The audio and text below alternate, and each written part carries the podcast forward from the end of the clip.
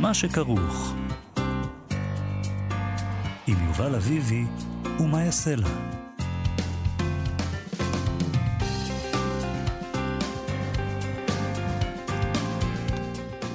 שלום וחג שמח, אנחנו מה שכרוך, מאיה סלע ויובל אביבי. זאת תוכנית מיוחדת במסגרת מה ישתנה, פרויקט עתידני מיוחד של כאן תרבות לכבוד פסח, שבו אנחנו מנסים לדמיין מה יהיה כאן בעוד עשר שנים. אתם כרגיל יכולים להאזין לנו ב-104.9 וב-105.3 FM וגם באתר וגם באפליקציה. נגיד תודה לאיתי סופרין ולצביקה בשבקין שאיתנו באולפן, ושלום, גם לך, מה יעשה לה? שלום יובל אביבי, בוא נגיד גם שכל הפרויקט, כל התוכניות של הפרויקט העתידני שלנו אה, נמצאים ב... ברשת. ברשת. אפשר אה, ללכת עכשיו כבר. בכאן, תרבות. לה... כן. אפשר למצוא את הכל, כאן, למצוא את לשמוע, הכל. לשמוע את כולם. אז מה הפרויקט הזה עושה? כל הזמן מדברים על מה השתנה, מה השתנה. אנחנו רוצים היום להסתכל קדימה, להבין מה עומד להשתנות. היום אנחנו ננסה לחשוב איך תיראה הספרות העברית בשנת 2031, ורוב האנשים שמדברים איתם, למה להכחיש? אה, גם אנחנו, באמת, אה, זו התשובה האוטומטית שלנו, כששאלו אותנו מה שלי יהיה. לא. לא שלך לא? מה פתאום? מה זה אוקיי. אם אתה מדבר בשמי? סליחה. אוקיי, סולחת לך. אז אני עונה בקלות על השאלות. כששאלו אותי מה יהיה הספרות העברית בשנת 2031, מה הייתה התשובה? מה זאת אומרת? לא תהיה כבר ספרות אני עברית. לא אמרתי דבר כזה ולא הייתי אומרת בחיים דבר כזה, אני אמרתי דבר אחר, אני אמרתי 2031 זה עתיד, זה עוד שנייה, זה עוד רגע, מה זה, אתם עושים יהיה? אותו דבר, הכל יהיה אותו דבר. בול, הכל אותו דבר. אני מקווה שאנחנו, אתה יודע, עוד נהיה פשוט. טוב, אז אבל הספרות בוודאי תהיה. אנחנו ננסה בכל מקרה לא להגיד שהכל יהיה אותו דבר היום, וגם לא להגיד שהספרות העברית תמות. אה, ננסה להגיד כמה דברים אחרים היום. נכון. אה, אני גם חייבת להגיד, הנ- הנבואה על מותה של הספרות העברית אה, ניתנה לא פעם ולא פעמיים בעבר, והנה הספרות עוד כאן, היא מקרטעת אולי, קצת צולעת, אבל קיימת. אה, בוא, בואו לא נהיה היסטריים, אם כי כמובן גם על זה יש חילוקי דעות, ואנחנו נראה מה יגידו לנו היום. אנחנו נדבר היום עם דוקטור ליאור זלמנסון, חוקר בפקולטה לניהול באוניברסיטת תל אביב ומשורר, נשמע ממנו. אה, ננסה להבין איך יכתבו בעוד עשר שנים. וזה, על זה אמרתי, מה, 2031? איך יכתבו? נראה איך יופצו הספרים, איך הטכנולוגיה תעזור בכל העניין הזה, האם, היא תשלוט בנו, האם אה, הסופר העברי יוכל פשוט אה, לתרגם ל- לסינית עתיקה פשוט, ו- ולכל מיני שפות איזוטריות בגוגל אה, Translate. נראה. נדבר גם עם דוקטור ננה אריאל מהחוג לספרות באוניברסיטת תל אביב על התכנים שיעסיקו אותנו בעוד עשר שנים. וגם נשאל, האם יישארו בכלל סטודנטים לספרות בעוד עשר שנים? כבר היום אנחנו יודעים שזה לא בדיוק להיט שם, מה לא. שהולך. מהמם. אה, מה, העניין הזה אומר, אה, זה שאין סטודנטים לספרות, מה זה אומר על המעמד של הסופר, כן. למשל? נכון. אה, ולבסוף, הדובדבן שבקצפת, יובל, בוא נודה בזה. אנחנו נדבר עם הסופרת שרה בלאו, אני מאוד מחכה לשיחה הזאת. שרה בלאו היא מכשפה, אני חושבת שהיא לא תתנגד להגדרה הזאת, אה, וסופרת כמובן, היא תפתח לספרות העברית בקלפי טארות, ותודיע לנו מה צפוי לה לאומללה הזאת. אני גם מחכה לזה, אה, אבל לפני כל אלה, כמו שאמרת, כבר ניבאו לא פעם את העתיד של הספרות, ואכן, לא פעם כשמבקשים מאנשי ספרות לתהות על עתידה של הספרות, הם נוטים להיות פסימיים עד מלודרמטיים. ממה בעצם אנחנו מפחדים כל כך? ראשית, אנחנו מפחדים כבר הרבה מאוד שנים מאובדן הסמכות ושומרי הסף, שגונבים לנו את המדינה בגדול. העתיד הוא אנשים שכותבים בלי אורחים, בלי מגיעים, בלי בתי דפוס, מפרסמים ברשת, אה, מפיצים ברשתות החברתיות, מגיעים דרכן למיליוני אנשים. גוואלד, נורא ואיום. אה, על עתיד הספרות בעידן הטכנולוגי כתבה בעבר הסופרת רנה ורבין שהעידן הדיגיטלי ישפיע על הספרות בעיקר בתחום השיווק. זה העניין. סופרת שרוצה להצליח צריכה ליצור לעצמה קהילה, היא כתבה. סופרים יעזרו בקהילות, יעזרו בקהילות כדי לממן את הכתיבה והעריכה והתרגום מראש, או כדי לקדם את הספר אחר כך. סופרים שלא יצליחו ליצור לעצמם קהילה, יעזרו בנותני שירות. זה כבר קורה, נכון, אני חושבת. נכון, זה כבר כן. קורה. Uh, כותבים כל מיני, את יודעת, כל מיני דברים שמתחילים בסטטוס בפייסבוק, פתאום הופכים למשהו שנמכר ב... יש כספר. אדסטארט וכאלה, ואנשים נכון. אה, בדרך כלל משלמים היום על, על, ה, על הספר שלהם, אז או שהם משלמים מכיסם, או שהם עושים אדסטארט. נכון, והדסטארט זה מ, מ, מקהילה. מתוך זה שיש קהילה נכון. שרוצה שהם יוציאו. נכון. היא כתבה כך, אם פעם חנויות ספרים קטנות יצרו קהילות של קוראים שהם סמכו על טעמה של המוכרת, והוצאות מובחרות יצרו סביבן קהילות שסמכו על טעמו של העורך, עיתונים יצרו סביבם קהילות שסמכו על טעמה של המבקרת, כל זה עבר התפרקות כמעט מוחלטת. עקב עליית קרנו של איש השיווק ושלטון המסחר בכל תחומי החיים. ובכל זאת, הקהילות החדשות יצוצו, כי יש צורך בהן. והיא ממשיכה, הדבר הזה לא יתממש אה, במלואו, אבל אולי עד 2031 הוא כן יתממש. טוב, אה, עוד דבר שאנשים ניבאו בעבר שיקרה לספרות העברית זה שהיא תפסיק להיות אה, ספרות עברית בעצם, כמו ג'ינס והמבורגר, הספרות הישראלית. תהפוך לסניף של אמריקה בעולם הגלובלי שבו הכל נראה אותו דבר, היא תאבד קשר לארון הספרים היהודי, היא תיראה כמו כל הספרויות בעולם, היא תהיה ספרות ישראלית, אבל לא עברית, נגיד, אולי. Uh, הרי אם אנחנו מתקרבים יותר ויותר לעולם, שבו כל המדינות נראות אותו דבר, בשינויים קלים, אז למה שזה לא יקרה לספרות? Uh, יש אנשים שחושבים שכתיבה בעברית תמשיך להתקיים רק בגולה, אנשים אמרו לי דבר כזה, ואולי היחידים שיכתבו ויקראו זה אני עלה בדעתי. אה, לא, ל, לא, ל, לא למגמה של עוד עשר שנים, אבל אולי. אה, אולי הם יהיו דווקא יהודים דתיים או דתל"שים, mm-hmm. היחידים. כי הם אנשים שיש להם את הרקע היהודי או הישיבתי, אה, שבלעדיו, הרקע התיאולוגי הזה, שיש אנשים שחושבים שבלעדיו לא תיתכן בכלל ספרות עברית. נכון, והם חייבים את השפה העברית בשביל לקרוא בטקסטים שלהם. יש את עניין המוות. יש את עניין ההשמדה של הספרות העברית, וזה מין מנהג כזה של העיתונות פה, נגיד לקראת שבוע הספר. תמיד הולכים ומראיינים אה, אנשי ספרות ושומעים מהם שזהו, אלה הם ימיה האחרונים של הספרות העברית. היא ממש על הסף. אני חושבת שאנחנו בעיקר נורא מפחדים מזה שכל הזמן שזה הימים האחרונים שלנו כן, עצמנו. כן, לא תהיה לנו הפתעה. לא, אבל זה לא ביד שלנו. עוד יותר גרוע, פשוט השמדה מוחלטת אמיתית. לא, כל אחד מאיתנו, יובל, אה, תחשוב פילוסופית כן. רגע, באמת, תהיה... תפתח את ראשך, כן. כל אחד מאיתנו הולך לקראת מותו, אתה כן. יודע את זה, נכון? אז אנחנו עושים לזה סובלימציה. ועושים ו... לזה סובלימציה, וחושבים שאם אנחנו נמות, גם הספרות תמות. אבל זה לא, זה רק אנחנו. בכל אופן, אה, גם בזה כמובן אין שום חידוש. בשנת תרפ"ו, תרפו, תרפו כבר, 1925, דיבר ביאליק במועצת הסופרים על היחס לספרות ולסופרים, וכך הוא התנבא. מאבדת הספרות את ערכה. דמותה מתמעטת בתוך העם העברי והתפתחותה מתמעטת. השפעתה הולכת ומצטמצמת. ואם נבוא להשוות את כוחה של ספרותנו והשפעתה על עמנו בזמן הזה לעומת השנים הקודמות, נבוא לידי מסקנות מעציבות מאוד. ולא רק המצב החומרי של הספר והספרות העברית הוא עדות נאמנה על עת הצרה שקמה לספר, אלא עוד יותר מזה המצב הרוחני, נתקלקל איזה בורג במכונת הרוח שלנו. אם נאחר את המועד, מי יודע מה ילד יום. ואגב, זה, תחשוב, אם מישהו היה כותב את זה היום, נתקלקל איזה בורג במכונת הרוח שלנו, היינו חותמים, נכון? לגמרי. זה מתאים. מדהים שהוא כתב את זה אז, כי כאילו, אתה אומר לעצמך, מה, אבל, אבל אז היה, היה, היה, היה ביאליק, כן, היה לכם את ביאליק. היה לכם את אהרון הספרים היהודי, היה, כאילו, באמת ידעתם כל הדברים שאנחנו כבר לא יודעים היום. תשמעי, חלפו חמש שנים מאז, ביאליק לא הפך לאופטימי. ב... שוב הוא התנבא על עתידה הקרוב של הספרות, אני חושב שהוא הפך לפסימי. מהטקסט הפסימי שלו הוא נהיה עוד יותר פסימי. הוא התנבא על עתידה הקרוב של הספרות העברית בוועידת הסופרים בשנת תרצ"א. יש פחד גדול, כי בעוד שנים אחדות לא נמצא כבר קהל שומע לנו. הלשון העברית תשכח לגמרי.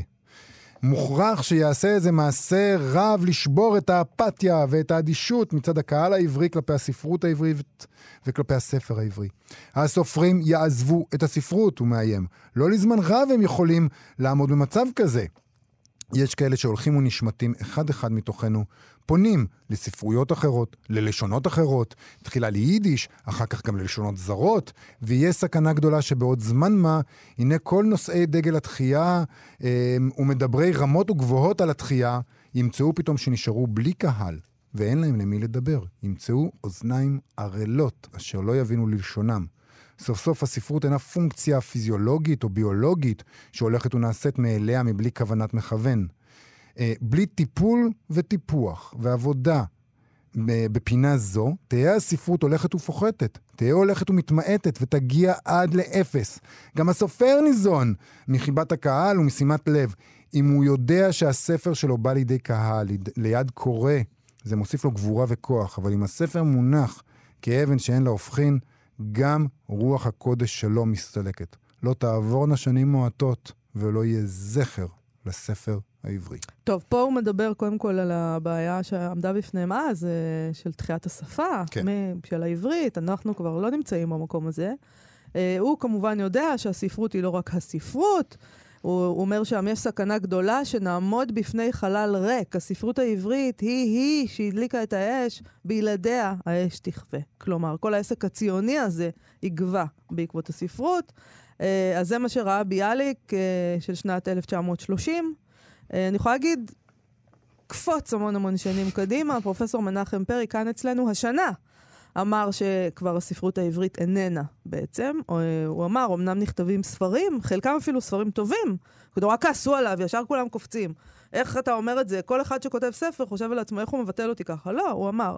יש אמנם ספרים. נכתבים ספרים, חלקם אפילו טובים, אבל כל האקו-סיסטם, זה הסיפור, של הרפובליקה הספרותית, אם נקרא לזה. הדבר הזה כבר נגוז, לפי פרופסור מנחם פרי, אה, אבל אנחנו עוד פה. אה, אני מקווה שלפחות לעשר השנים הקרובות, או לפחות לשעה הקרובה. או לפחות לשעה הקרובה.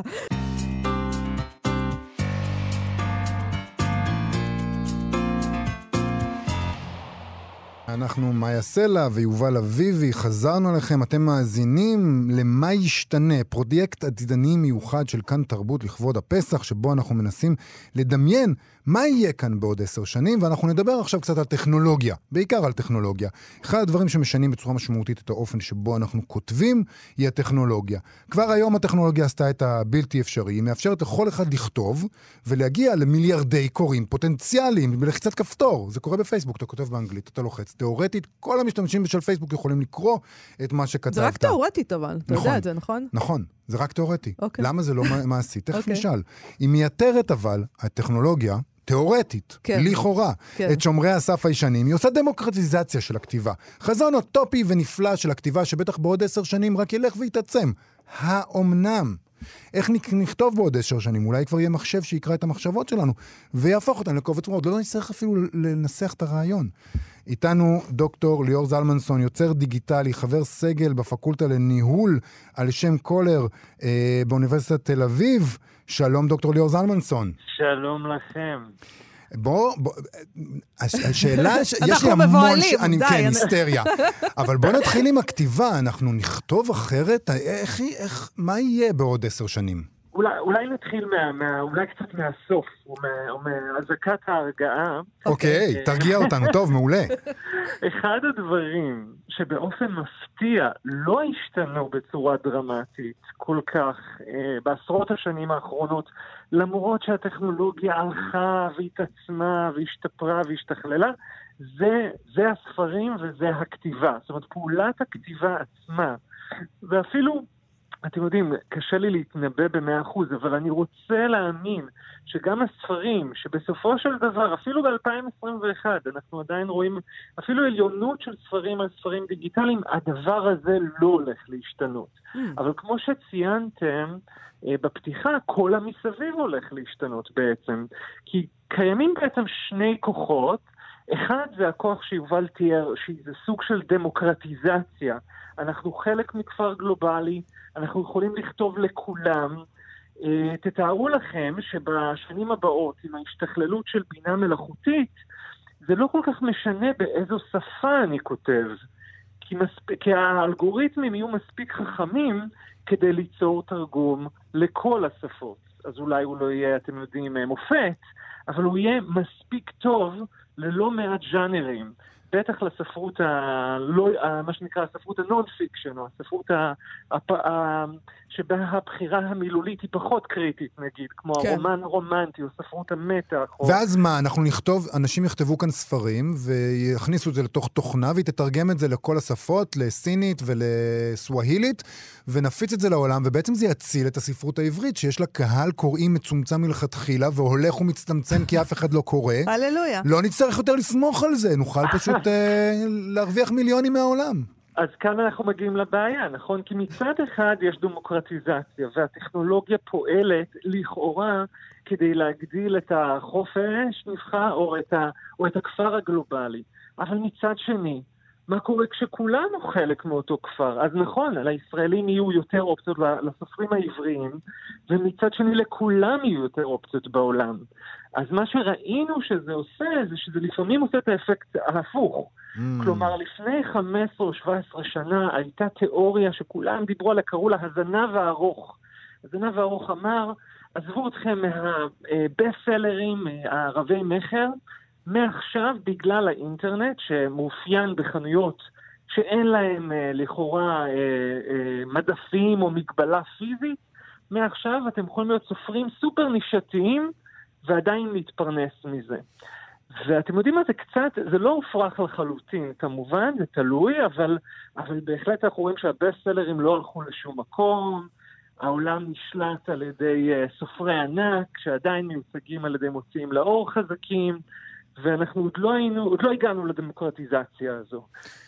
ואתה חושב שנגיע, זאת אומרת, מעניין שהרבה מהדברים האלה, זה נכון מה שאתה אומר, שהיינו מצפים שיקרו בעקבות השינויים הטכנולוגיים שקיימים, בעצם לא קרו. כלומר, עדיין יש את הסופרי הענק האלה, עדיין קרה קצת, נגיד, 50 אה, גוונים של אפור, התחיל כספרות נכון. מעריצים, ופתאום זה נהיה הדבר הענק הזה. Mm-hmm. אז, אז, אבל באופן עקרוני, אתה עדיין אה, לא יכול לוותר על המתווך, או כדאי שיהיה לך את המתווך, את, ה, את הסוכן הספרותי, אני מדברת על מה שקורה בעולם, גם בארץ, אבל, אה, את, אבל ה, את בעצם... המו"ל הגדול, מצבך יותר טוב אם תצליח להחתים את עצמך ב Simon and Schuster, כן. לעת עתה. נכון, יש תגובות ויש תגובות נגד. כמו שנתת דוגמה 50 גוונים של אפור, יש, יש לא מעט אפילו אה, סופרים ואומנים בכלל שדווקא הצליחו למצוא את הערוץ הישיר אל הקהל, אז חלק עושים את זה מימון המונים וחלק אה, פטרון אה, המונים אחר, אבל בגדול, עבור הרוב המוחלט, התיווך הוא עדיין חשוב, ויותר מזה, אנשים לא תמיד שמים לב שלא תמיד רק הורדנו מתווך, אלא הוספנו מתווכים. Mm.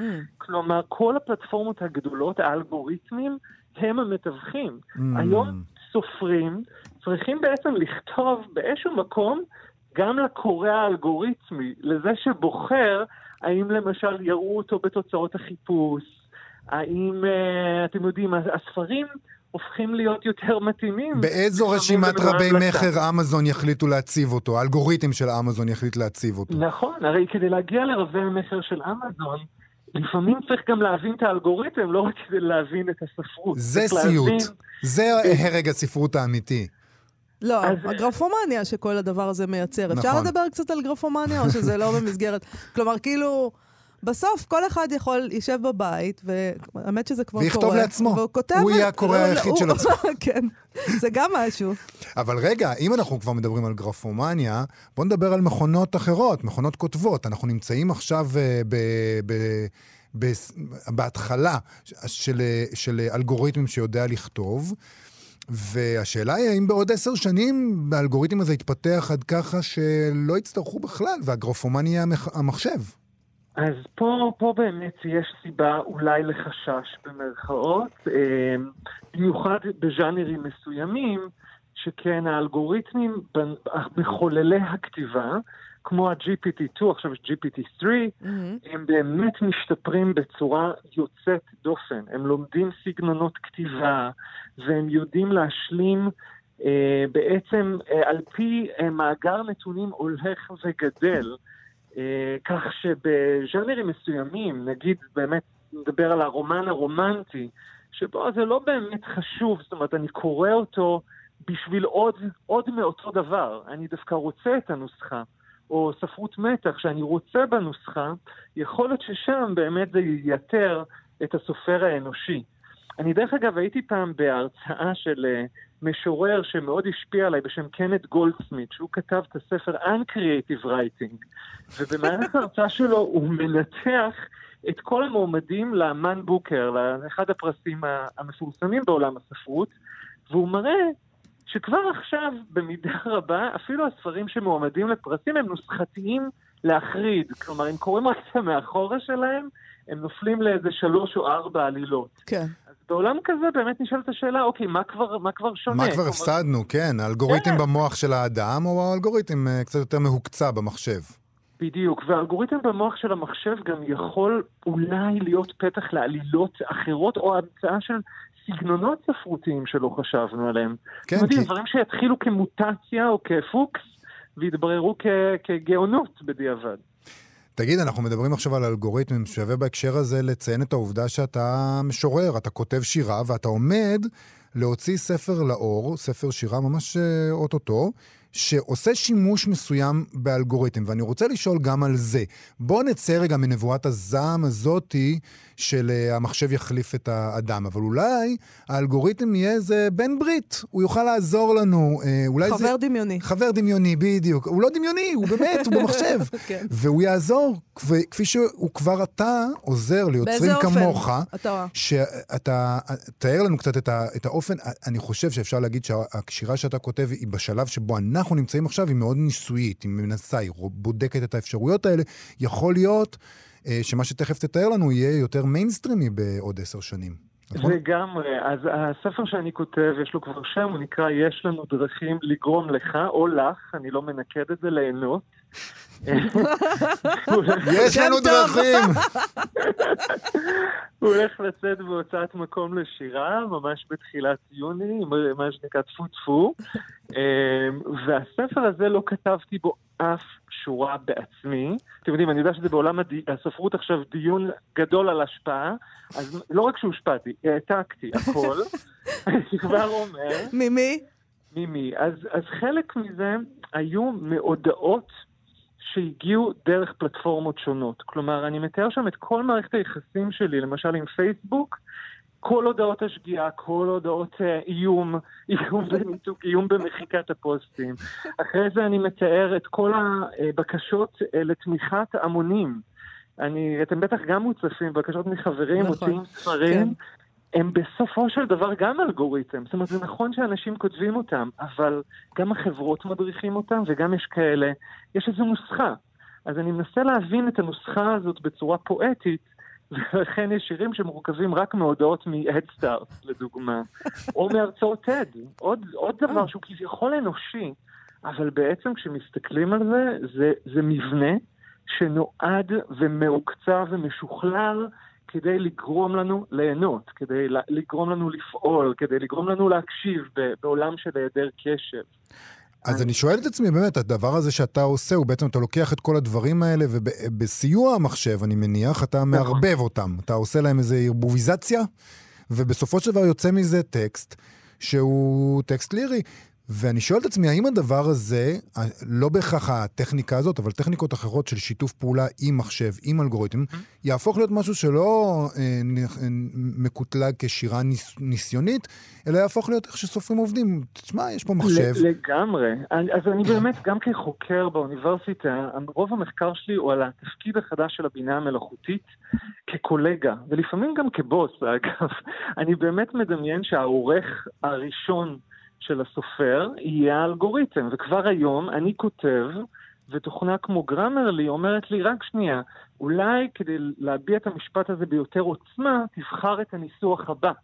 והיא כבר נותנת לי ניסוחים אפשריים. היא כבר אוטומטית רואה את הטקסט שלי ומתקננת או מתקנת אותו או משפרת אותו. אז אני, אין סיבה שהדבר הזה לא יהיה בשימוש, ולדעתי הוא כבר בשימוש של סופרים אה, שעושים כתיבה יצירתית, שירצו לשנות משלב, שירצו להביע רעיון ב- ברגש אחר, והתוכנה פשוט תגיד להם איך עושים את זה. שוב, בגלל שיש לה אה, גישה ל... אתם יודעים, כל הספרות שבעולם. היא פשוט תלמד. אז...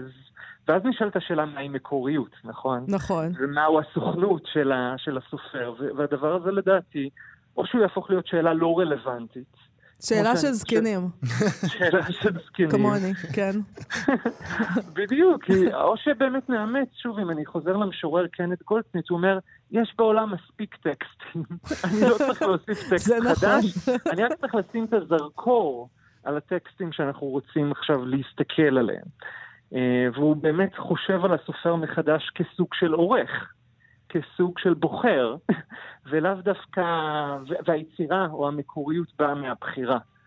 אה, ולא מהכתיבה מעין, אנחנו מדמיינים שהכתיבה באה משום מקום, אז לא, היא לא באה משום מקום, היא באה, היא, כולנו, כולנו מושפעים הרי, ולכן אה, הוא אומר, בוא נתהדר בזה, בוא, בוא כבר נלך עם התהליך הזה קדימה עוד צעד. יפה, יפה. נשמע כמו אסון. לא, נשמע, אני חשבתי, אני הלכתי עם אה, ליאור זלמנסון עכשיו, זה דרך בשיחה שלנו, כן? שהתחילה ב"אוי, איזה אסון", ונגמרה ב "מ, מעניין, נחמד". לא נורא. תראי, כאילו... תראי, אני רוצה, אני רוצה להחזיר אותנו לדבר הראשון שדוקטור זלמנסון אמר. הוא אמר, תהיה ספרות, שזה כבר יותר. טוב ממה שהרבה מאוד אנשים אומרים. לא, גם זה שאמרת עכשיו, אה, ליאור, שבעצם נכתבו מספיק ספרים, זה נכון, זה היה הרגע שאמרתי לעצמי, נכון, זה לא שאין לנו מה לקרוא. עוד לא גמרנו לקרוא את כל מה שיש, אז לא נורא, זה בסדר. זה, זה לגמרי, זה נכון. זאת אומרת, אני חושב שאם משהו, אה, נבואה שלא הוכיח את עצמה, זה שלפחות בצד של הכתיבה, אנשים רק כותבים יותר ויותר. אנחנו אומרים למי יש זמן ולמי יש נכון. זמן, ואין קשב, אבל זה לא עוצר אנשים מלהוציא עוד, גם אותי אגב, זה לא עוצר מלהוציא עוד ועוד ספרים, אפילו שכלכלית אולי אין בזה היגיון גדול. דוקטור ליאור זלמנסון, יוצר דיגיטלי, חבר סגל בפקולטה לניהול של קולר באוניברסיטת תל אביב. יש לו דרכים לגרום לכם ליהנות. אנחנו- עוד נדבר איתך לדעתי על הספר הזה בעתיד. תודה רבה לך. אני אשמח מאוד, תודה רבה. להתראות, חג שמח.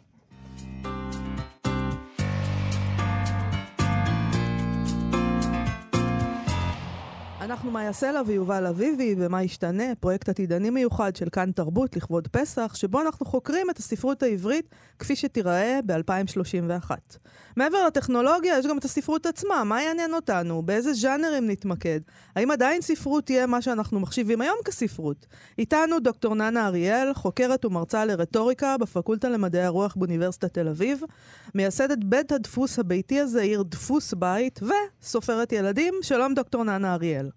שלום, מאיה, מה שלומכם? בסדר גמור. בואי אולי נתחיל עם, ה, עם השאלה הגדולה, איך בכלל נגדיר מהי ספרות ומהם ספרים בעוד עשר שנים, ב-2031? האם באמת בזמן כל כך קצר ההגדרות שלנו יכולות להשתנות?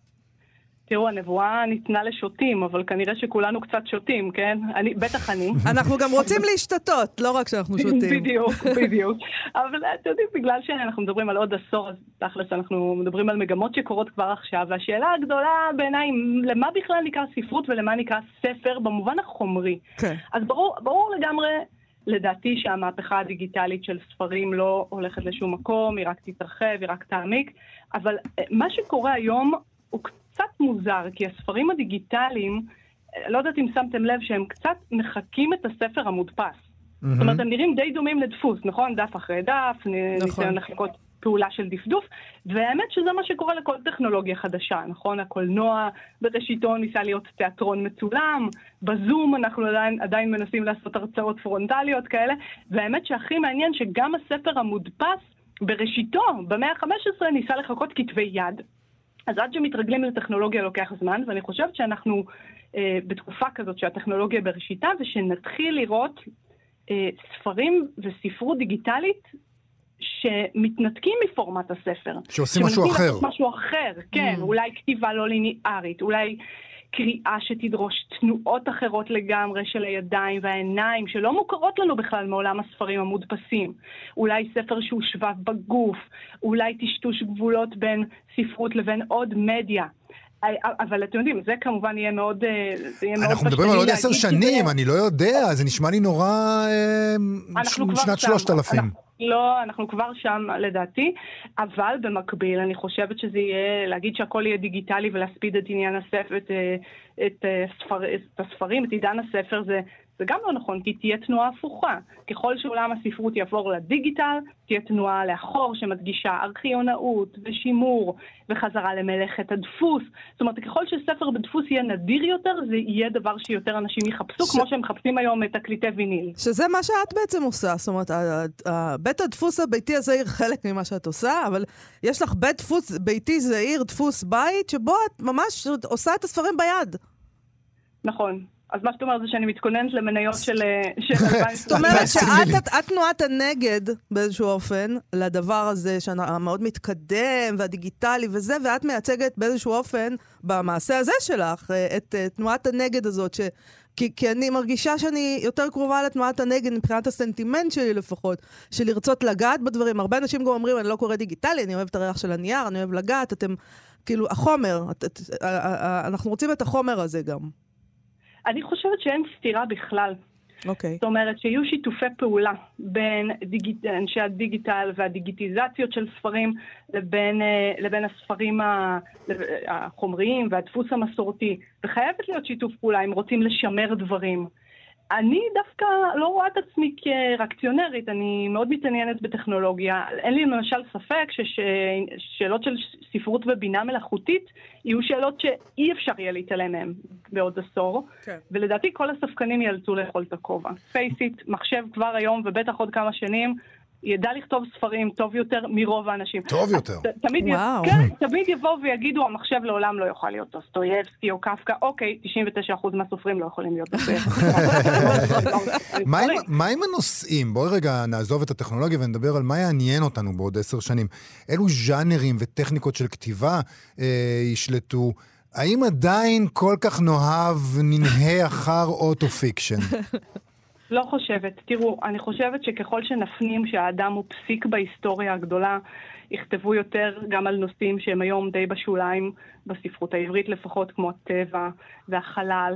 וכמובן שבגלל שעוד עשור ייגמר הסכסוך הישראלי-פלסטיני, אז יהיו עוד הרבה, הרבה ספרים אוטופיים שידברו על עתיד משותף. או שלא, ההפך, דווקא הידרדרות איומה שתוליד לא ספרי מלחמה קלאסיים לדעתי, שכבר אנחנו מכירים, אלא אולי דיסטופיות, עקובות מדם, כאלה שכבר, הסכסוך, אנחנו כבר לא יודעים מה זה, אלא רק יכולים לדמיין אותו. זה, זה משהו, אני חושבת, מאוד מאוד מעניין. בת, ש... בת להרים. מה, מה, עם, מה עם ביקורת ספרות? אנחנו תהיה ביקורת? או שבאנו להרים?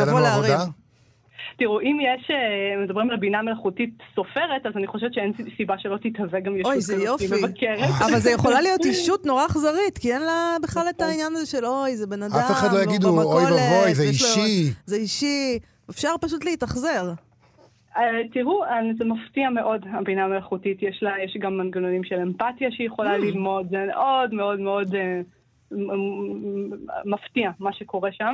אה, לגבי חוקרים, אבל זו אולי שאלה קצת אחרת. כן. מה עם חוקרים? כן, אקדמיה, מה יהיה שם? הרי אין, תל, אין, אין, אין תלמידים בפקולטות, כמעט, בוא נכון. נגיד. אז מה יהיה עם האקדמיה באמת? תראו, מבחינת האקדמיה, מה אני אגיד לכם? יש לי תחושה ששאת הדוקטורטים והמחקרים שנשענים על תיאוריות צרפתיות פוסט-מודרניות הוקדשה. דרידה, לדעתי, יהפוך למקרה היסטורי מרתק, אולי משהו כזה בתולדות צרפת. ונוכל להמשיך הלאה, למשל לחקור כל מיני אוצרות שמחכים בארכיונים שאף אחד עוד לא נגע בהם, אה, לחשוב איך ספרות עובדת בעידן דיגיטלי ובאמת בתרבות של בינה מלאכותית. אבל באמת, אם להגיד רגע מה אני מקווה שיקרה ולא אה, מה שאני חושבת, בתקווה ששני הדברים ייפגשו, אני מקווה שיהיה מפגש יותר חי בין תחומים. אנשי ספרות יכולים להרוויח המון מהשכלה קצת יותר רחבה, גם בהיסטוריה וקולנוע, אבל גם במדעים מדויקים, אה, במשפט, וכמובן גם ההפך, היסטוריונים, מדענים, אה, אנשי רפואה יכולים להרוויח המון מידע שיש לאנשי ספרות, והמפגש הזה לדעתי חייב לקרות כדי שלספרות... גם פה את ריאקציונרית, את בעצם מחזירה אותנו לעידן שבו אה, היו אנשי רנסאנס, אה, שלא יכולת להיות רק סופר, היית צריך גם קצת להיות מתמטיקאי, וקצת פיזיקאי, וקצת ביולוג, וקצת פילוסוף, וגם סופר. וגם צייר. בדיוק ככה. אני מקווה שנחזור לימי יוון העתיקה, שבה לאותו אדם מותר גם לדבר על פואטיקה וגם על זואולוגיה, עם ההבדל הקטן הזה שהאדם הזה לא חייב להיות גבר אתונאי, כן? זאת אומרת, אה, אני כן, אני מאוד בעד הרחבה ומפגש בין תחומים, ואני חושבת שזה כמעט משהו שבלתי נמנע שיקרה, אם אנחנו רוצים, האקדמיה שיש בספרות. יכול להיות שזה באמת... ותוך, זה ותוך עשר שנים, זה מאוד מאוד אופטימי. אני רוצה לשאול לסיום, מה כל זה יעשה למעמד הסופר והסופרת? שהרי מעמדם נדמה שלמטה יותר ממשהו אחר, בטח יכול לרדת עוד יותר למטה מזה, אבל לא הרבה יותר למטה מזה. מה יקרה בעוד עשר שנים? ישגשגו מחדש?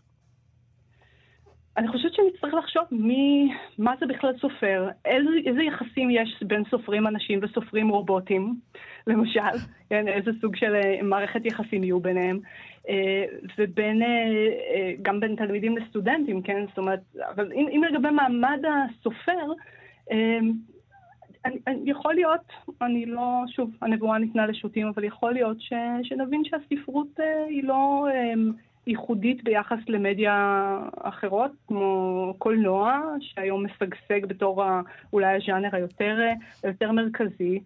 ו... או טלוויזיה? יותר... או ט... אבל... כשאני אומרת קולנוע, אני מתכוונת לקולנוע וטלוויזיה, כן, okay. אוקיי. לנטפליקס, כן, לסדרות למשל, שהן אז כל העניין הזה. של ל- להיות עם הספר, והספר הוא, ה- הוא ה- הספרות, היא המלכה של כל האומנויות, השירה, זה, את אומרת, לאו דווקא. לא. לא, לאו דווקא, אבל אולי מצד שני ייווצר איזשהו אינטלקטואל ואינטלקטואלית אה, חדשים, שעם עם רוחב יריעה יותר, אה, יותר, יותר רחב, עם השכלה יותר רחבה, וזה דווקא יהיה שינוי, אה, שינוי חיובי מאוד בעיניי במובן הזה, ו- ושם לאנשי ספר ולאנשים שהם מבינים בספרות ובשפה, יהיה יתרון גדול, אה, אני חושבת, על פני האחרים. אנחנו נצא מהשיחה הזאת אופטימיים, אין מה לעשות, מאיה. אנחנו נצא מהשיחה הזאת אופטימית, אופטימיים, יהיה ממש אה, לא, פשוט נפלא. מה שדוקטור ננה אריאל אומרת, זה שאתה לא יכול יותר להיות הבן אדם הזה שהוא ככה מתמקד רק ב... אה, בדבר אחד, ויודע רק דבר אחד. אתה צריך להיות, לפתוח את החלון הזה. הרבה חלונות. לפחות להתעניין, לפחות להתעניין. נכון, והאמת היא שזאת עצה טובה. ו- לכולם, ו- לא רק ו- לסופרים. וגם אה, תחזית נאה, אני מחבבת את זה מאוד. אז דוק- בוודאי שאני אופטימית איתך, דוקטור דוקטור ננה אריאל. תודה רבה על השיחה הזאת. רבה. חג שמח. חג שמח, חג ביי. שמח, להתראות.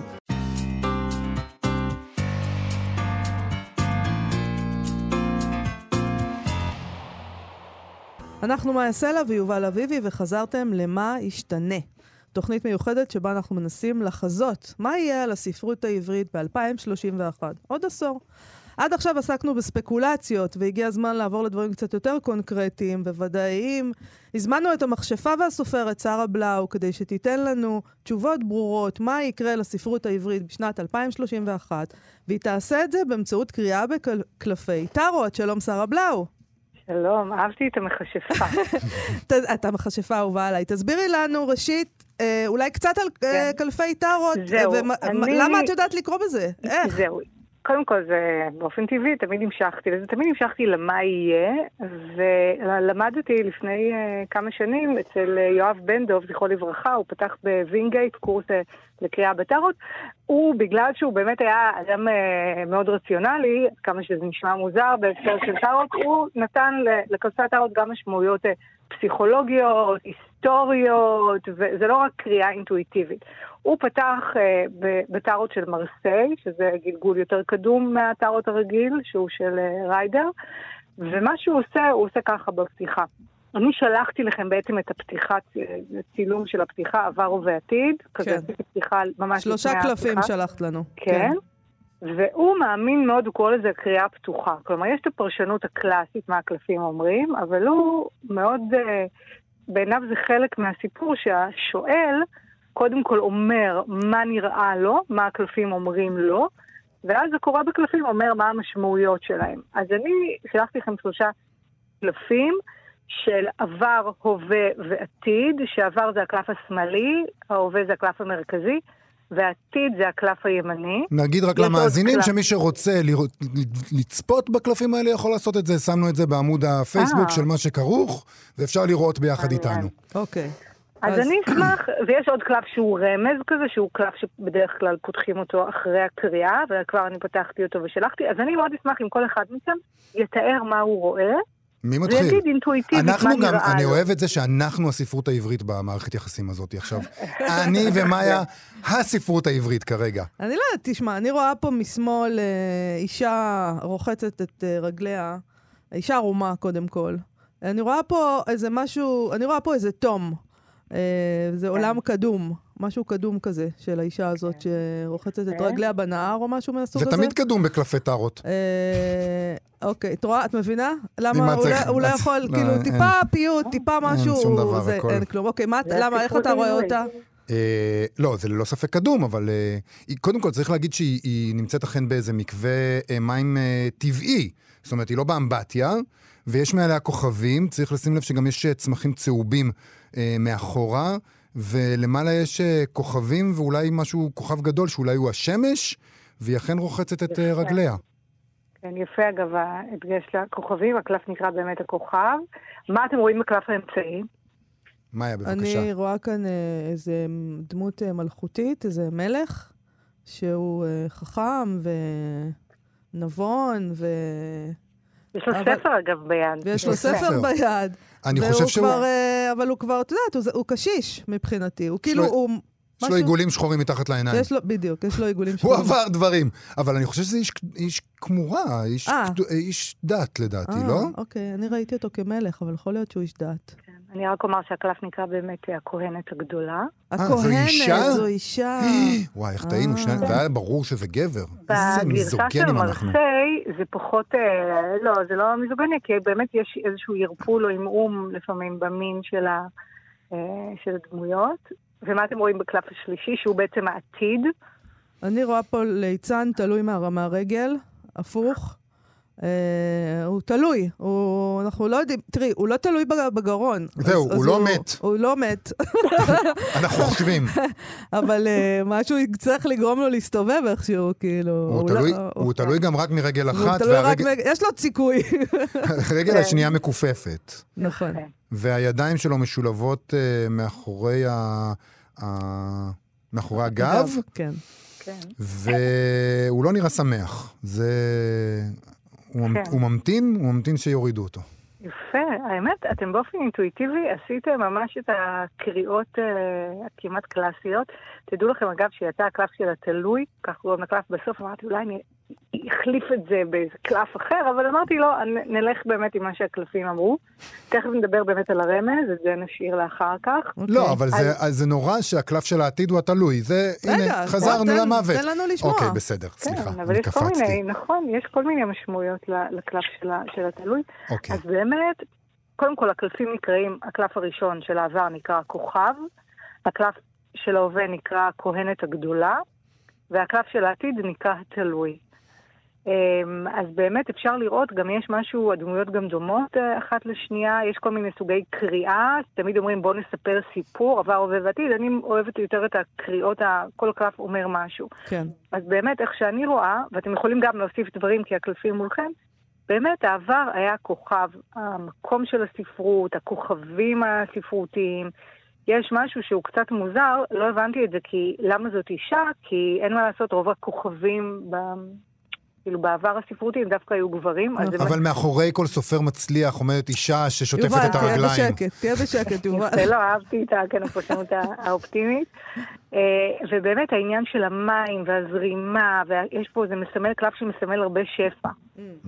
ובאמת זה וגם אפשר. לדעת- זה, כמו הזרקור הזה, הצופה לבית ישראל, זה בדיוק מה שהיינו פעם, אנחנו כן. הספרות העברית. נכון, המקום באמת הבולט והשפע וגם הכוכבים, ויש פה המשמעות, יש גם סדר לקלפים, זה 17, ש-17 זה נותן לנו בנומרולוגיה קטנה 8, ש-8 גם מתאר את האינסוף, הצורה של השמונה, וגם זה קלף, היום מוזר לחשוב על זה, שקשור באמת ל- ל- לכסף, למעמד, ל- לכוח, שזה אם אני Mm. חושבת על הסופרים אז. כן, אז זה קלף שהוא מאוד מאוד אה, חזק. היה טוב אה, פעם. כן, כן, כן, גם בהקשר של הספרות העברית, אני חושבת שכן. ההווה, וזה גם מעניין, ופה כן אני יכולה לראות הסבר לעניין הנשי, שהיום באמת הספרות. כלומר משנות ה-90, הספרות אה, הנשית אה, ככה הגיעה יותר למעמ... לקדמת הבמה. אז זה מעניין, אגב, אין הרבה קלפים עם, עם ספרים, ופה באמת רואים את האישה שאוחזת בספר בידיי, הכהנת הגדולה, זה המידע, זה ה... היא כן אבל מאוד מאוד מכוסה. כלומר, הקלף הקודם היה איזשהו עירום, איזשהו נכון. חופש, משהו זה פה היא מכוסה, שכבה על גבי שכבה על גבי... היא כן אוחזת בידע ובחוכמה, אבל, וזה קלף קצת מצער, היא מסתכלת שמאלה, היא מסתכלת אל העבר, אל מה שהיה, במקום מה שאני חושבת, היא צריכה להסתכל, כאילו להסב את, את ראשה ולהסתכל ימינה, אל העתיד. או אני לקרוא בספר, ש- היא לא קוראת בספר שמונח, אה, זה ההווה. מעניין. אנשים לא קוראים את הספר שמונח להם ליד המיטה. מעניין. זה אגב מעניין. אתם מאיה- קוראים בעיקר את הספר מאיה של מתה על. הפרשנות שלי, היא לא, טופחת על מצחה בייאוש. זה, לא, יש אני כן חושבת, וזה מה שהקריאה שבקלפים של מרסיי, וזה מה שבאמת דוקטור בן דב אמר, הוא אמר, תמיד הכל ניתן לשינוי, כלומר זה מתאר את ההווה. נכון שיש, הקלף האחרון הוא קצת מסתכל על העתיד, אבל הוא אומר, תמיד הכל ניתן ל... לשינוי, הכל ניתן, זה הקריאה ברגע נתון. עוד שעה תהיה קריאה אחרת, מחר תהיה קריאה אחרת, אבל כרגע באמת רואים שהספרות יותר ככה מסתכלת על העבר, ואולי קצת מקוננת, ומה היה, ופעם יהיה יותר טוב. אבל כן, יש את הספר ביד, שזה כן ממלא, גם אם אני לא קוראת אותו, יש פה משהו אה, אופטימי, שזה כן מתכתב, הקריאה הזאת, היא כן, אתה יודע, אה, יש משהו לפעמים בקריאה, אני הרבה פעמים אומרת לעצמי, מה, זה שטויות, זה לא שטויות, זה הכל עניין של מזל, אבל לא, מכל הקלפים, דווקא הקלף הזה הגיע, אז הוא כן מרמז שיש פה משהו. אה, כן, אולי, וזה הנה, הפרשן תמיד הוא לא מגיע נקי, תמיד הוא מגיע עם משהו משלו, אז אני מסתכלת על העניין של הכהנת הגדולה, תמיד יש איזשהו עניין דתי, אז אני אומרת, אולי אני הכנסתי את עצמי פה לקריאה, פתאום העניין mm. באמת הדתי, אולי ההקשר של הכותבים הדתיים שקצת עלו יותר, אני לא יכולה להתעלם אה, מזה. ו... אבל כן, הדבר שהכי מצער אותי... או הקינה על הניתוק שלנו הנוכחי מארון הספרים היהודי. אה, אה, כן, יכול להיות, למרות שכן אני מרגישה שיש איזושהי אה, עלייה או עניין שלו, אבל כן, מה שמצער אותי, ואני לא יכולה להתעלם מזה, שהיא מסתכלת אחורה, במקום להסתכל קדימה. אז בואי נסתכל אנחנו ה... קדימה. כן, הקלף של העתיד, כן, לכאורה הוא נראה קלף מאוד uh, מצער, כן, קוראים לו גם התלוי, אבל מה שכן, התלוי הוא לא תלוי בצווארו, כן, הוא תלוי ברגל. כן. כן יש, וזה מדאיג, זה קלף שבדרך כלל קשור ל- לאפתיה, לחוסר פעולה. למשהו mm. שהוא היה יכול הרי לאחוז בידיים, במקום לשים את הידיים מאחורי הגב נכון. ולהיות מסכן, הוא היה יכול לשחרר את עצמו. כן, וזה די, אפילו די, לא, אולי צריך קצת אקרובטיקה, אבל הוא יכול עם הידיים, זה לא שהידיים קשורות. הוא גם ליצן, הוא נראה כאילו אקרובטיקה לא זרה לו. כן, נכון, וזה גם עניין של אני מאמינה בקריאה, שהיא גם לא רק מתארת את כן, עבר ובעתיד, אלא גם נותנת כיוון ועצה. אל תהיו אפתיים. כן, לשחרר, לשחרר את עצמכם, לעשות משהו, לנסות דברים חדשים. יש גם את ה... כמו העצים האלה שנמצאים, או המטות, הענפים, לשני צידיו, זה כן יכול... כן, אני רואה פתאום, מעניין, אף פעם לא חשבתי על זה, שכאילו הם כמו כרותים כאלה, מתוך הענפים יש כמו אה, מין אה, אה, גבעולים כאלה שכאילו נחרטו. אבל אני כן חושבת שהקלף הזה הוא כן מסמל איזושהי, הנה, פתאום רואים את השרירים ברגליים, הוא לא איזה תלוי ומיובש, הוא נראה אדם, ב... הופכים את הקלף, נראה די חזק, די במלוא כוכב. תסתכלו רגע, תהפכו את הקלף, כן. הוא נראה בעיקר אדיש. נכון. זה מה שאני מסתכלת. נכון, נראה אדיש. נכון. לא איזה מישהו חלש ואומלל, הוא מישהו שהיה יכול לעשות דברים, אבל לא, נשען שם, תלוי עם הרגע, זה אפילו לא תלוי בשני הרגליים. משלים עם גורלו. בקיצור, כן. את אומרת שהקלף הזה לא רק אומר שאנחנו נהיה אדישים, הספרות העברית לא תהיה אדישה לגורלה בעוד עשר שנים, אלא זה רמז. אל, כן. צאו מזה. עוד עשר שנים אתם צריכים לנער את עצמכם, לצאת מהמצב הבלי כן, שנקלעתם אליו. כן, אני כן רואה, למרות שהוא קלף לא נעים, ואם הייתי מעדיפה לראות בקלף של העתיד את השמש, או קלף, יש קלפים שהם יותר אה, אה, מזהירים, אבל אני כן חושבת שזה הכל תלוי ב, באמת בסופר לצורך העניין עצמו, שיש פה אפתיה ו, ואדישות, אבל זה ניתן לשינוי. לא יצא קלף המוות, או אם יש דבר כזה. לא, אני שקשקתי, יש, יש קלף כזה, מוות. רגע, ומה אם... יש קלף נוראי, המגדל הנופל. אפשר לדבר רגע על הקלף של הרמז שיצא כן. לנו? זהו, וזה קלף שאחרי שעושים, מערבבים את הקלפים ועושים את הפתיחה, יש עוד קלף שהוא כאילו ממש הקלף שאחרי, שנקרא מרכבה. מה לדעת, מה אתם רואים פה? יש פה אה, בן מלוכה, או בת מלוכה, אני כבר לא יודע. בן, בן, בן. בן מלוכה, כן. אה, בכרכרה, ששני סוסים שנראה שיש להם רק את החלק הקדמי של הגוף שלהם, אין להם תחת. כן, אה, הם אה, סוחרים אותו, ויש אה, פריון למעלה, ובכתפיים שלו יש פרצופים. זאת אומרת, מגני הכתפיים של השריון שלו הם בעצם פרצופים. זה מה שאני כן. רואה. מה את רואה, מאיה? אני רואה כאן איזה משהו שאני מפרשת אותו כדבר אה, אופטימי. כלומר, מגיע, הוא, הוא נראה לי נסיך, מה שנקרא בקלפים, לא כן. מלך, הוא נראה נסיך. נסיך כן. זה תמיד מישהו צעיר, חדש, אה, אולי מבשר שינוי. הנה כן. בא הנסיך, אנחנו מחכים לנסיך, הנסיך החדש של הספרות העברית. כן. או הנסיכה. נכון, למרות שהוא כן נראה, הוא, הוא גבר, נסיך, הוא גבר. יפה שהוא לא, לא מבוגר. הקלף הזה נקרא מרכבה. ולמרכבה יש כמה פירושים, אבל פירוש הקלאסי זה באמת עניין של שליטה, של כוח, של אני באמת חושבת שזה כמו איזשהו גורם חדש, ששוב, זה לא רק עתיד, זה גם רמז שיכול להיכנס לתמונה. אני כן, אני לא יודעת למה זה, אני מאוד מאמינה בעקבות באמת יואב בן דב, להשתמש כן באינטואיציות. מה עכשיו שאני רואה את זה, מה עולה לי לראש? הדבר הראשון שעלה לי לראש, אה, וואי, זה לא נעים, אבל זה, זה מה שעלה לי, זה סוג של, אה, הוא פתאום נראה לי כמו איזה פטרון כזה, כמו כן. שהיה פעם פטרונים של האומנויות, אז אולי כן צריך איזשהו גורם, אני לא יודעת אם גורם אה, אה, ספציפי פרטי או משהו, גוף, כלומר, הספרות כן צריכה איזושהי עזרה. כן, אני מקשרת את זה לאדישות של התלוי, שיכול להיות אולי משהו או מישהו צריך לנער אותו. אז יבוא הנסיך, באמת- הפטרון, ינער את הספרות העברית, כן. ויגרום לה לעשות מעשה אגב- ולהציל את עצמה. אני לא חושבת, אגב, שזה מעניין, הפטרון לא נראה לי סופ- סופר או סופרת, או, זה נראה לי כמו איזשהו גורם חיצוני. כן, נכון. הפטרון תורמת- הוא, הפטרון כן, הוא זה משהו- שיש לו כסף, הוא לא סופר בעצמו, כן. זה נכון. טוב, נצא כן. מהשיחה הזאת אה, אופטימיים לדעתי. כן. שרה בלאו, סופרת ומכשפה וקוראת בטארו, תודה רבה שפתחת לספרות העברית ונתת לנו עתיד אני טוב כל מאחלת כך. הצלחה גדולה מאוד.